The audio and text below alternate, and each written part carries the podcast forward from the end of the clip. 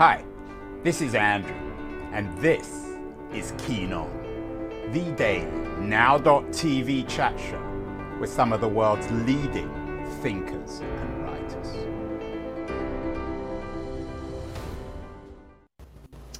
Hello, everybody. It is Thursday, September the 8th, 2022. As always, I'm talking to you from San Francisco, California, perched on the western edge, the western coast of the United States. A complicated country that drives many of us mad, but also inspires many of us. We've done a number of shows about what it means to be an immigrant to this country, the United States, in the 2020s. Last week, I did a particularly interesting uh, show with, wasn't because of me, it was because of him, uh, Javier Zamora, uh, a, a, young man who came from uh, El Salvador alone to the United States. He has a major new memoir out called Solito. And in our conversation, um, which I thought was really interesting, very honest on his part. He was ambivalent on the idea of the American dream. I'm not sure if he actually believed it anymore. In some ways, of course, it wasn't his choice. He was he was not given the choice about whether or not he was going to come to America. His parents just packed him off. This idea of the American dream uh, was also something that I talked to uh, earlier this year with another young um, Latino writer, Julissa Arce. Uh, she has a new book out. You sound like a white girl, the case for rejecting assimilation. I think for Julissa, uh, the idea of the American dream of assimilation is something that she uh, rejected in a polemical sense. And then um, in July of this year, had another wonderful conversation with Erika Sanchez, another child of immigrants, of Hispanic immigrants to the United States. She has a, a book out, Crying in the Bathroom, another memoir about what it's like to go and live in Chicago um, as somebody who was risk taking and rebellious, uh, who stood up to her own family or her own tradition, and in some ways, like Julissa Arce, I think, and indeed uh, Zamora, is very ambivalent about the idea of an American dream and what it means to be somebody of a different color, different sexuality in America today. We're continuing that story with my guest uh, today, Michael Sayman, another child of immigrants, another man who uh, uh, is uh, challenging many uh, American assumptions. Um, gay young man, uh, and he has a new memoir out like the other people who have been on the show, App Kid, how a child of immigrants grabbed a piece of the American dream. I think, in contrast with some of my other guests, Michael might be a little bit more uh, optimistic about the uh, continued existence of the American dream, but I think he can talk for himself. He is joining us, Michael Sayman, from New York. He lives in Miami, but he's in New York to do some brainstorming for his next venture. Michael is also, uh, you can probably guess it from the title of his book. Um, he is quite literally an app kid. He's made a name for himself uh, as an app developer, and he's considered one of the best known young app developers in Silicon Valley. Um, uh, Michael, welcome. Enough, uh, enough words from me. Thank you so much. Thank you for having me on the program. Um, uh, yeah, definitely, uh, like you said, an app kid in that sense, right? Um, have been building apps since I was a kid, uh, since I was 12 years old. Um, I've been shipping and publishing different, um, you know, apps in the form of games and uh, reference guides and so much more uh, on the App Store uh, for the iPhone, for Apple devices, and other software tools. So it's been my whole world. And to be honest, it I, I kind of knew that that would happen the moment the iPhone launched. Um, now it's almost how many years? Almost like what, 15 years ago? Um, yeah, so it was in, uh, yeah, it was probably what 2007. The iPhone yes. launched. It just came out last week, or actually earlier this week, with a another version, the uh, the iPhone 14. So it's into its yes. 14th uh, annual uh, iteration. Um, coming back to your story, Michael, which is pretty amazing. Um, your parents came from Peru, and in 2010 yeah. they lost their jobs, both of them, uh, and um, they had to foreclose on their home. And then you began to look after the family. When did you discover that you had these skills that would allow you, even as a, a young teenager, to be able to look after your family? I think I, I always knew that like the internet was a way for me to be able to build products. I, I think like a lot of kids though growing up in, in this generation um, use the internet and they kind of understand how it works um, to a degree that maybe prior generations didn't because they didn't grow up with it, right? So for me, uh, just kind of going on the internet, uh, looking up how to make websites, how to make apps, how to make stuff like that, um, didn't seem that strange to me. Like it just seemed like something any other kid would do. How old um, were you when you? I mean, you couldn't. You say you always knew you wanted to be an app kid, but I mean, from what age? Seven, eight? So, well, the iPhone didn't come out until I was 10. So before then, all I knew was that I wanted to go on the computer to uh, play online games or to make websites uh, for the games that I liked. Um, so I really liked making websites at the time. Um, but maybe I was like six, seven years old when um, I started using the computer all day, uh, every day, uh, to try and create stuff. Um, Lots I just of debate, Michael, as you know, amongst parents, uh, and I don't think you have any kids, but for those of us who do have kids, about at what age we should let our kids use the internet, go online. Uh, most people worry about that because of the pornography, because of the different kinds of corruption and rottenness about the online world. But you're, of course, a positive model. You're, you're the proof of why you should let your six year old go online and become an app developer.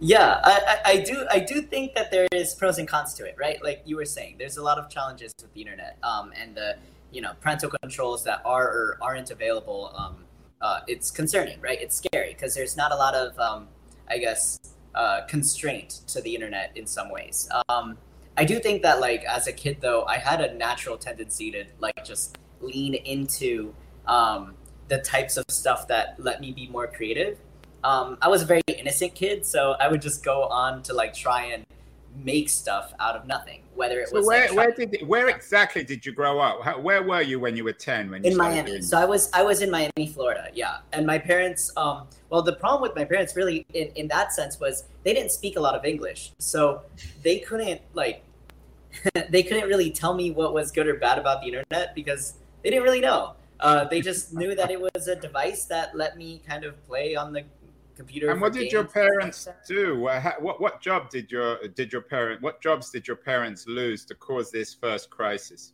Yeah, so um, they kind of had all kinds of jobs. My my mom tried uh, at one point. She was trying to sell jewelry. That didn't really work out. Then she like she tried to do like valet parking.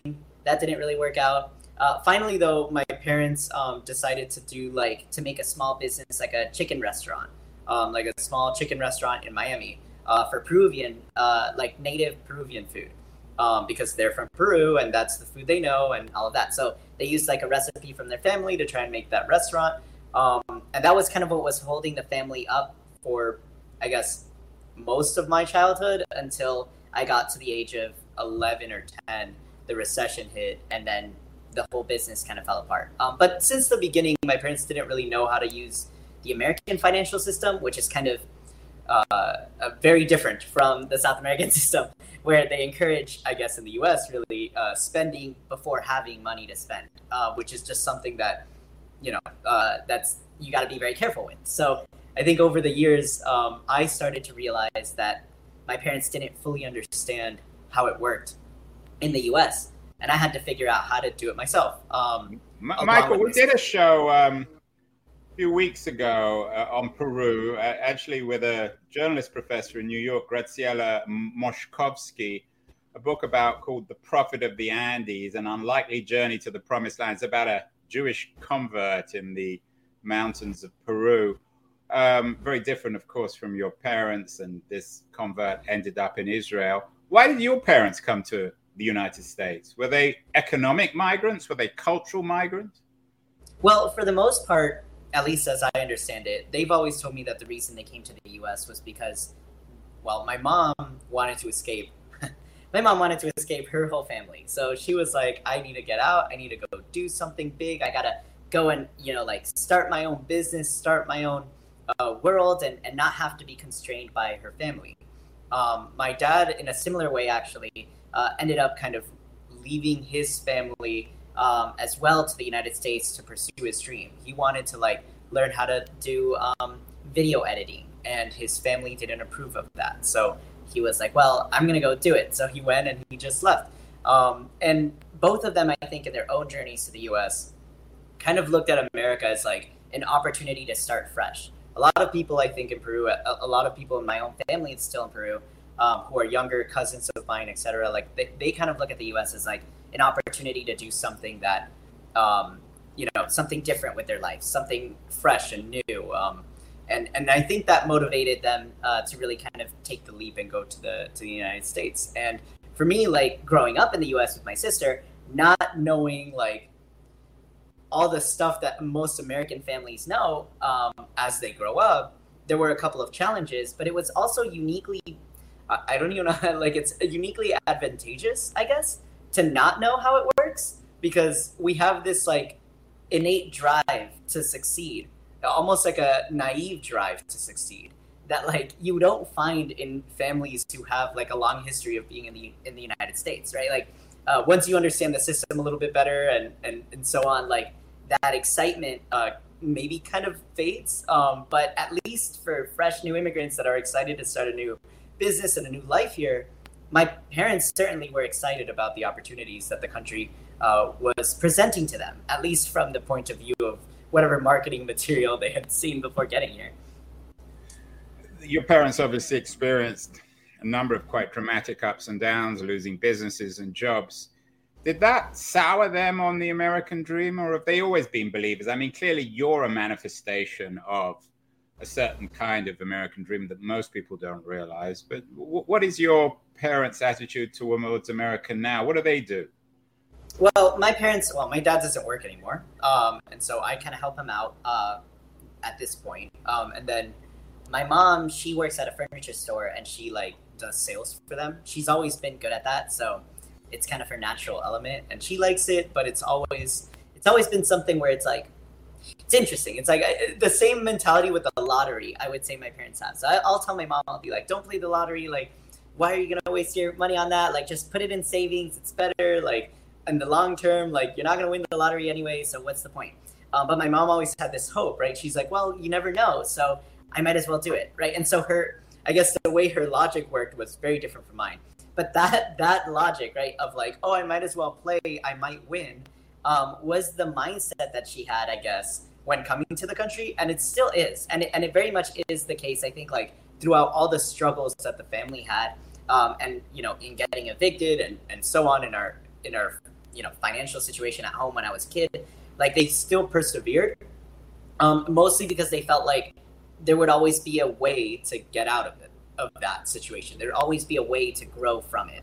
Um, and so yeah, I don't know. That's kind of how they I guess that's kind of how they. But you could say the same about. I mean, if if you'd have told as a ten year old, I'm going to be a famous app developer. I'm going to have my photo taken with Mark Zuckerberg. I'm going to work with Google and Facebook by the time I'm 25. People would think you were crazy. So there's something of your mother in you too. Oh, definitely. Like there's no there's no denying it. I use the example of the lottery because that's the one where I feel like morally superior, but the reality of it is just that I have a lot of that same feeling that she does. The same entrepreneurial like let me just go after it type of mentality. Um I, I would say though that like when it comes to uh, how I ended up uh, developing this stuff or how I ended up growing into um, I guess, working at these companies, I definitely never thought to myself that I would ultimately go and work here um, while I was doing it. I, I almost kind of focused more on what I wanted to build, and then the rest of it kind of fell into place. Like I, I didn't I didn't sit one day, uh, you know, in my house thinking I'm gonna like go work at Facebook. If anything, I, I never thought I I would ever be able to. I just didn't think it was real. Like I was like, there's no way. Like that's like it's like legit. Like Facebook is like a legit company, and I'm I'm like just a kid. So I'm just gonna make the apps that I love was what I would tell myself, right? And and that's kind of how I focused um, everything that I did. was just focusing on doing what I loved. And as I started to do that more and more, financial pressures came around.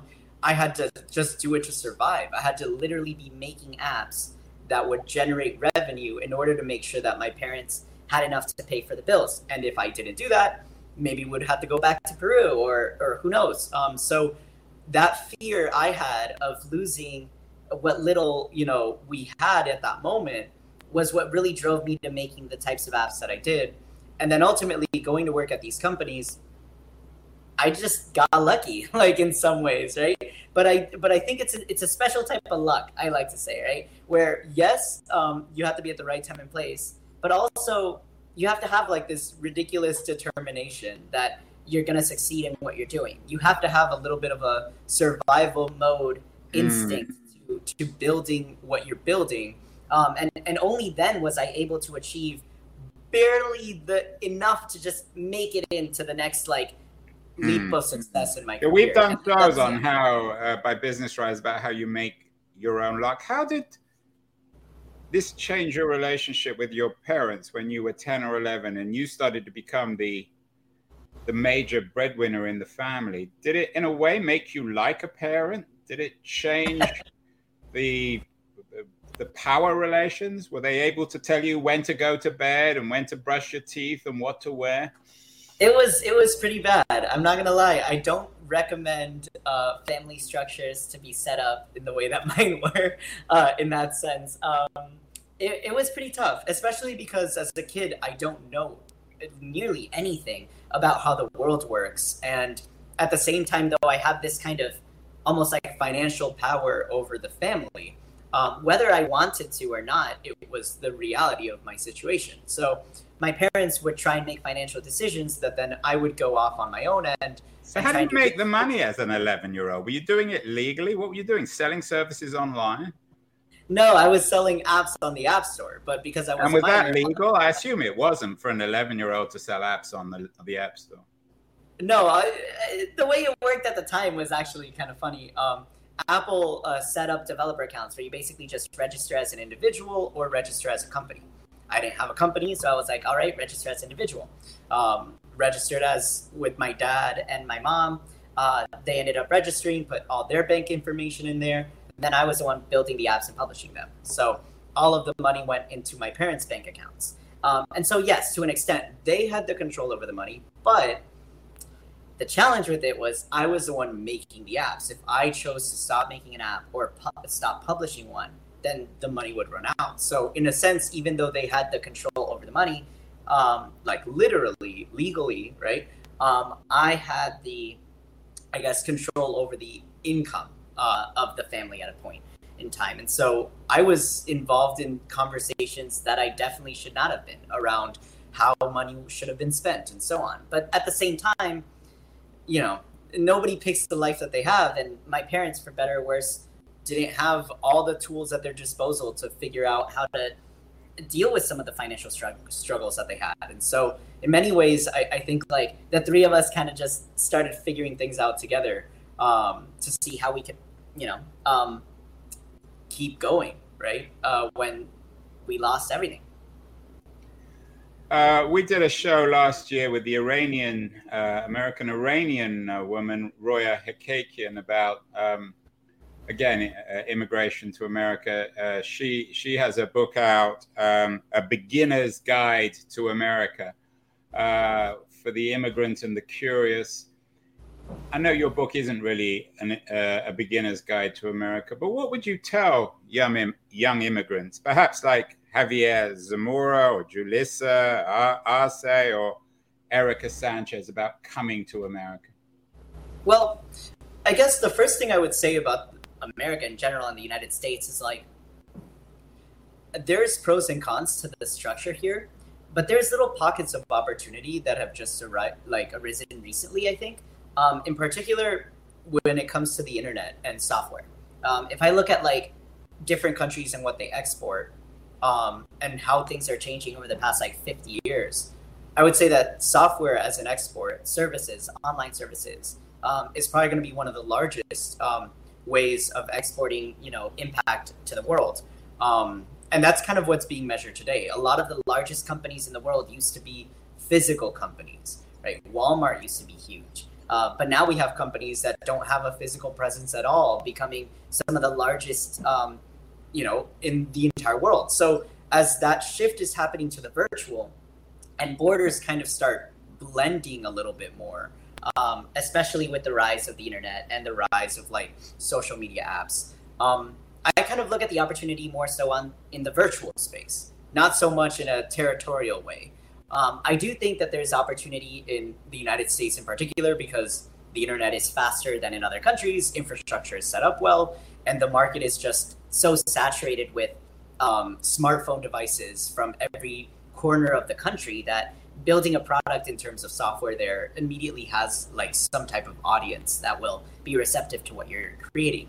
Um, but that being said, that'll change over the years. Um, what I do love about the internet in particular, and the opportunity I think that you know you uniquely have by using it to create products, is that it doesn't matter where you're from or where you are or how much money you have or whatever. Um, if you make a good product, people will use it. Like if you like if you make a good product, that's it. And and what's interesting is like there's no there's no way to force it. Like if I've made a hundred apps, um, of the hundred apps plus that I've made in my life, most of them haven't succeeded. And I could have done anything. I could have poured a bunch of money into advertisement. I could have done all kinds of stuff to try and make it a reality and make those apps work. But the truth is, they weren't good. So because people didn't like them or use them, it just didn't grow.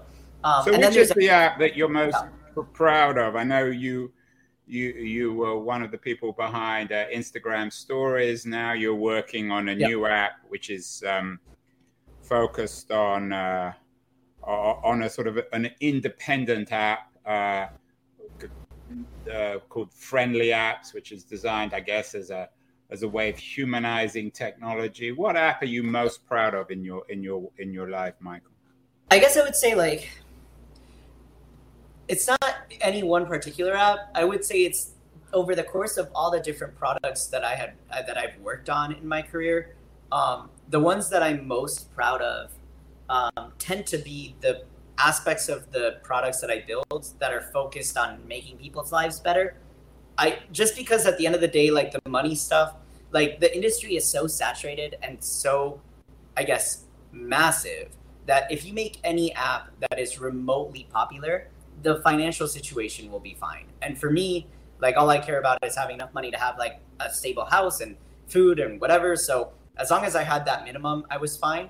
Um, which meant to me that like making exorbitant amounts of money just didn't matter.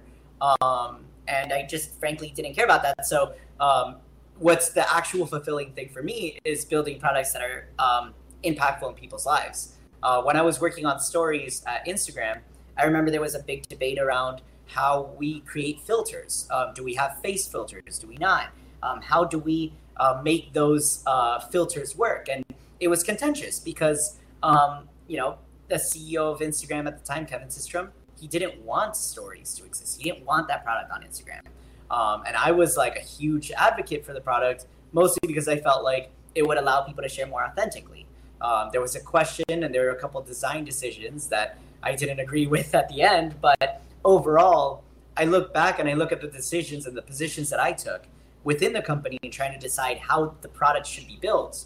And then when I see people being able to share with each other the moments in their lives that they otherwise wouldn't have been able to share had they not had a product like this. That's what makes me excited, right? Um, I made a, a couple games when I was a kid that maybe spent four or five minutes of some stranger's day uh, laughing or having fun with their friends because they were playing this silly game with their friends. And I could see that online. I could see their interaction um, using the game that I had built.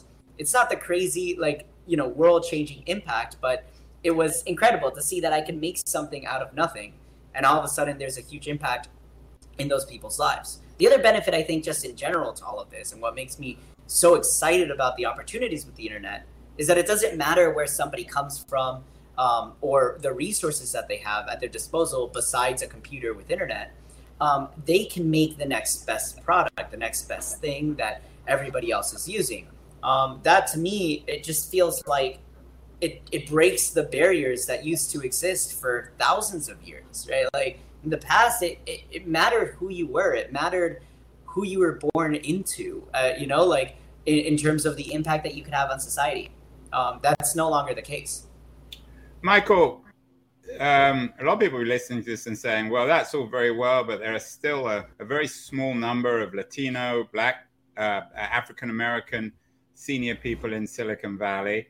Um, we did a show on, uh, we've done a number of shows on uh, Latinos in America, one with Juan Gonzalez, who's written perhaps the most influential of all books on it Harvest of Empire, A History of Latinos in America. You're, of course, a Latino. Some of my research uh, suggested that you're the most powerful Latino in Silicon Valley, whatever that means. And I'm not even sure if you're in Silicon Valley since you live in Miami and are talking to me from New York. So I don't know what that means. But um, t- so two questions on this. Firstly, do you feel like a Latino as the as the son of Peruvian immigrants? There aren't that many Peruvians in America. And secondly, and having grown up in Miami, a very diverse Hispanic town. And secondly, what is your view on still the the glass ceiling for peoples of different colors, ethnicities, and perhaps uh, sexualities in, in, in Silicon Valley? Yeah. Um, so yeah, I definitely feel it. You know, I mean, like all the music I listen to is in Spanish. I don't even listen to music in English. And then on top of that, it's like culturally, I just grew up in a Hispanic household. Like a lot of the things and common sayings that Americans have from their childhood I just didn't have because my parents didn't teach me that. So there's it's undeniable that the way that I am is very Hispanic. Um, I, I can't stop myself from that, right? That is it's just ingrained. Um, uh, what does but, that mean? I mean, yeah. Uh, give me an example of what that actually means.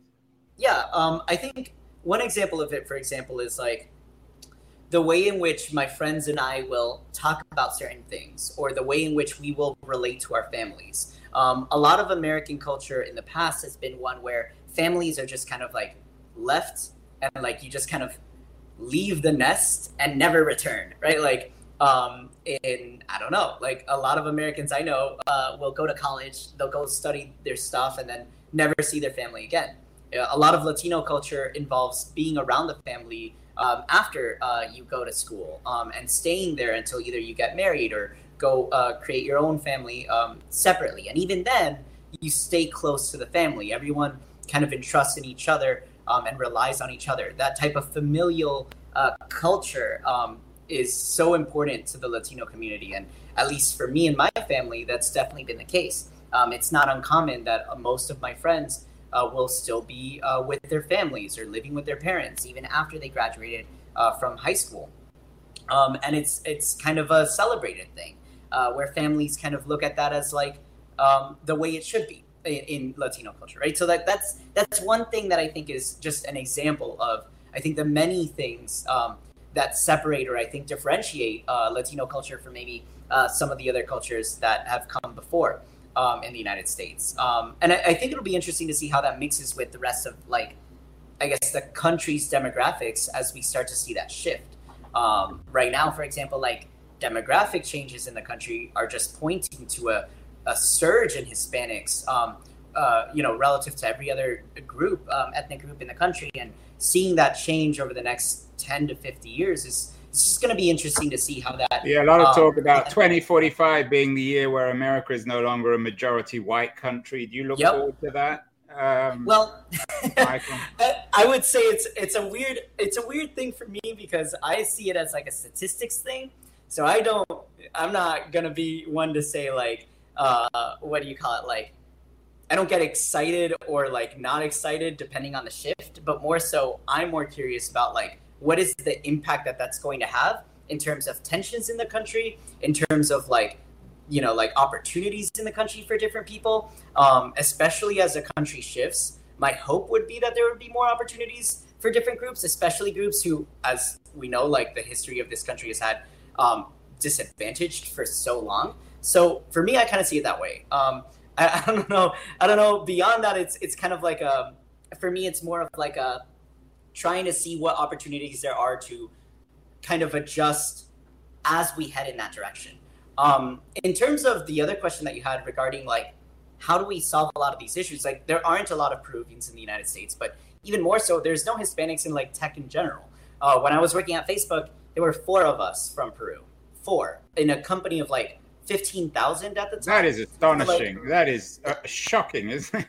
Four. There were four people that were Peruvian out of fifteen thousand people working at the company. So, so we, we didn't have enough people to form like a group where we would meet. We just had a group chat like on a messenger and we would just chat um, whereas other groups had like the you know massive 100 200 uh, plus people um, you know as members so so it was it was very interesting and very challenging because a lot of things for example workplace cultural things that i didn't know because i was a kid but like uh, workplace cultural things that you have differences in between cultures you just you had to assimilate to the majority um, in terms of where i see this going though and how to solve it um, it really gets down to the what happens when the kid is six or seven.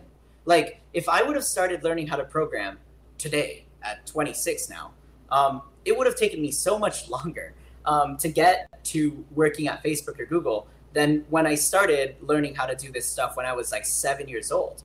Um, the fact that there's so many schools in the country that don't offer kids, um, you know, computer science classes or don't teach them how to program or don't have any resources to really give the students the opportunity to even discover a potential interest in the space. That's really the problem. But but the the issue with solving that problem is that most politicians and most you know people that work in that space they're not going to benefit from solving it because the solution will come 20 years later when those kids grow up. And so for people who want to have like an immediate outcome, right? For politicians who want to be celebrated for their actions, they look away from solutions like this because those types of solutions aren't actually going to bring them the type of numbers or figures or change that they ultimately want to see so that people think they're doing a good job. So I, I kind of see that as the biggest challenge facing a lot of the education system is like we need to be treating it as an investment.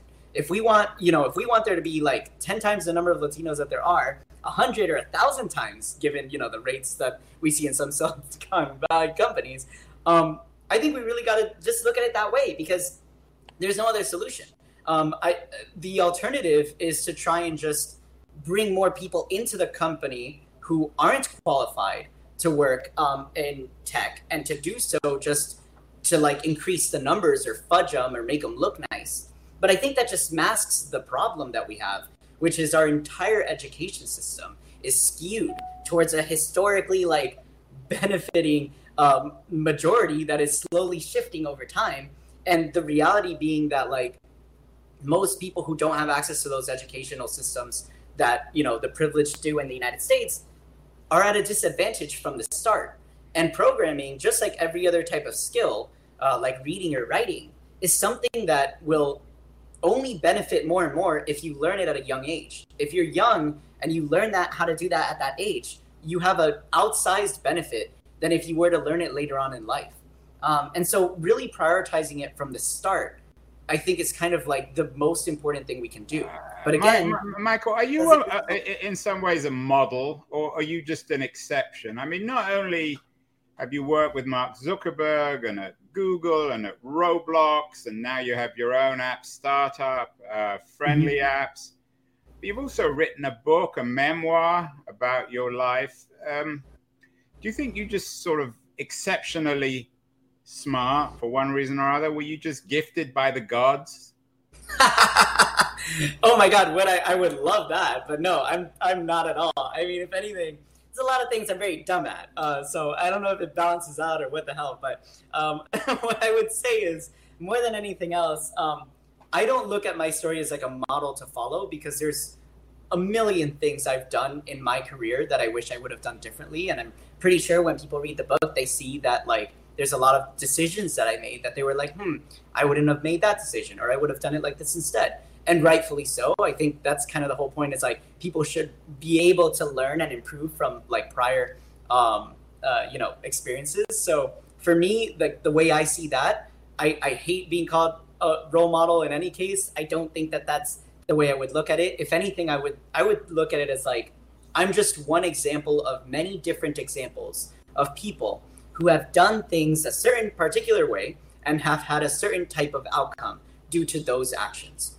And just use me as like one extra data point, one extra example of how things could go if someone does it a certain way, right? Um, and then just collect that along with other people who have different examples, and then use all of those examples to make decisions around what you want to do with your life. That's kind of how I treat it. I mean, it's overly analytical and nerdy, but like that's just like I don't know my way. Michael, you don't need me to tell you this that there's a lot of hostility to the tech business these days. Mark Zuckerberg isn't oh, yeah. the most popular man in the United States. And good, we just did a show on uh, YouTube, for example, warning us about the power of YouTube like, comment, subscribe. You seem to have succeeded in humanizing uh, tech. Uh, the Publishers Weekly review, you got a, a starred review, which is quite an achievement. And um, I'm quoting from the review readers will be enthralled by the humanizing look at the tech world. Clearly, from talking to you, there's something humanizing about you. Uh, where does that come from? And, and how can the tech business learn to be more human and put on a more human face and be more sympathetic? If I contrast you, say, with Mark Zuckerberg, with his severe haircut and his inability to laugh, there's a very vivid contrast. Yeah, I guess that's a good point. Um, there's a lot of different people in the industry, and, and you're right. There's a lot of people in the tech industry that are very, you know, serious face. Like they, they it's very kind of robotic. You know, there's a lot of people that kind of see uh, the tech industry in that way, and and you know, to be honest, there's a lot of people who just kind of embody that um, when you see it. Um, for me, though, I guess the way I've always seen it is like the tech is cool. Yes, we have this magical power that lets us create stuff out of nothing. But that's the computer. That's not me. Like I'm not the one actually like making this, right? The the computer has so many components and I guess the way that I see it is I'm just kind of like using tech to try and make stuff that I think looks cool. But I have to remember that there are thousands of people at every step from the moment that the phone is assembled and the minerals that are used to make the phones, to um, the the details in the design of the operating system, to every single person in manufacturing that works to ship those products, down to even the internet services and the repair services for all the infrastructure that exists for people to connect online. All of that stuff, without that, whatever app I make doesn't exist. So, like, for me to take on a, a personality type or, or a, a world view that puts me at some type of pedestal because I work in tech or because I work and make apps or whatever just feels kind of preposterous because it's the most flimsy industry. Like we depend on like thousands of people and a bunch of moving parts. And had those parts not been in place the way they were, none of what I would build exists. And I, I do think there needs to be more humanizing in the tech industry. I think people need to get off the high horse and realize that we're just writing lines of code. There's nothing special about what we're doing. And if anything, I actually think it kind of makes it like more opportunistic because a lot of people, I guess, see the tech industry as unattainable uh, in their careers. Um, a lot of friends of mine will be like, "Oh, coding is not for me. Oh, it's just you know this is just just out of my world. It's just whatever." Um, and and really kind of reminding people that it's not that it's not that hard. Um, it, it's just the movies make it look that way, or uh, the programming uh, just looks more complicated than it is. Um, we're just not taught it at a young age, and um, and so anyway, I, I kind of see it like that for me. I, I think it's important to kind of, yeah, remind people that the tech is just one piece of it, but it, it there are thousands of people, actual people that uh, we depend on to making um, these apps a reality. Um, and to ignore that or to have a persona that like puts me above that is ridiculous. Michael, uh, last but not least, in 2018, uh, you came out as, as gay, uh, and you write about this in some detail in the book. I think it's another aspect of the humanizing quality of, of, of your work. How difficult was that within your family? It was pretty tough. My parents, they didn't really like understand it. I mean, hell, I didn't understand it. So like, I didn't even know like I didn't even know what I was what I was doing because I didn't understand how sexuality even worked. Um, I only you know like read whatever was in the news about it, or I heard that gay marriage had become legalized in 2013 or so, and or 2015 or sometime around then. And I remember like seeing that and being like, oh, cool. but this can't be me. Is this me? I, I don't know. Am I this? Uh, or, or am I bisexual or am I not? And not knowing the terms, me not knowing pretty much any of that. Um, I had no idea what I was doing. I was just trying to express to my parents at the time how I felt about things or what I was trying to do. If I wanted to go on a date with a girl, I tried to do that. If I didn't like it, I'd be like, okay, let me try and go on a date with a guy. Tried to do that.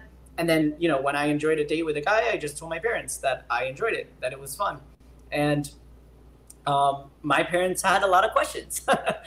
and I did too. And it was kind of funny because my parents would come and ask me, they'd be like, wait a minute, does this mean that you're gay? And I would tell them, uh, I don't know, I, maybe, um, I, I, don't think so. Um, and then they'd say, but why not? And I'd be like, well, because I don't, I don't fully understand it either.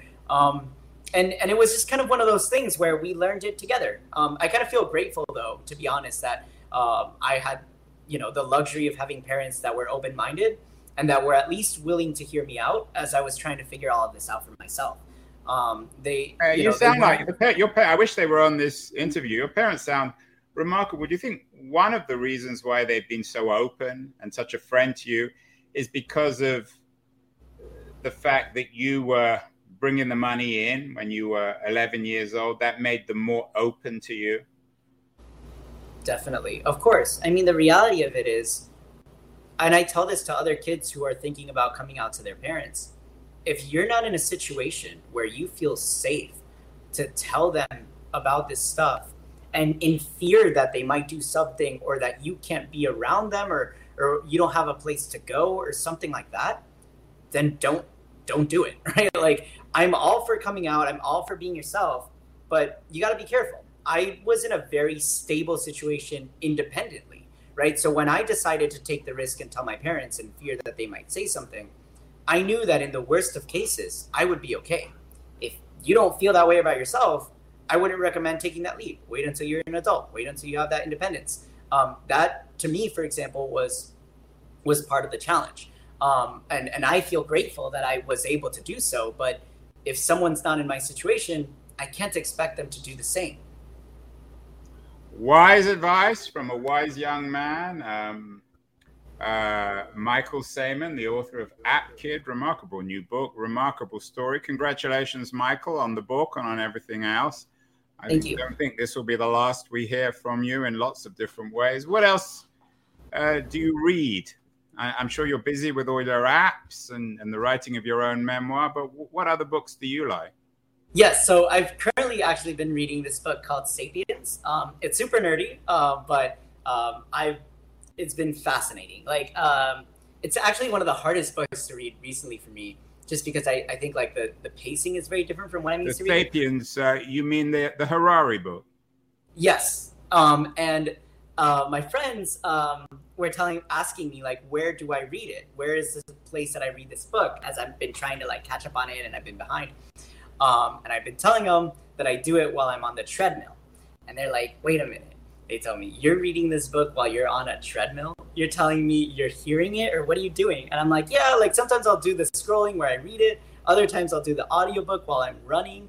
They're like, that sounds like a torturous like book to audiobook read while you're on a treadmill. I'm like, well, you know what? Like, it's fascinating to me, so it's the way I roll, so whatever.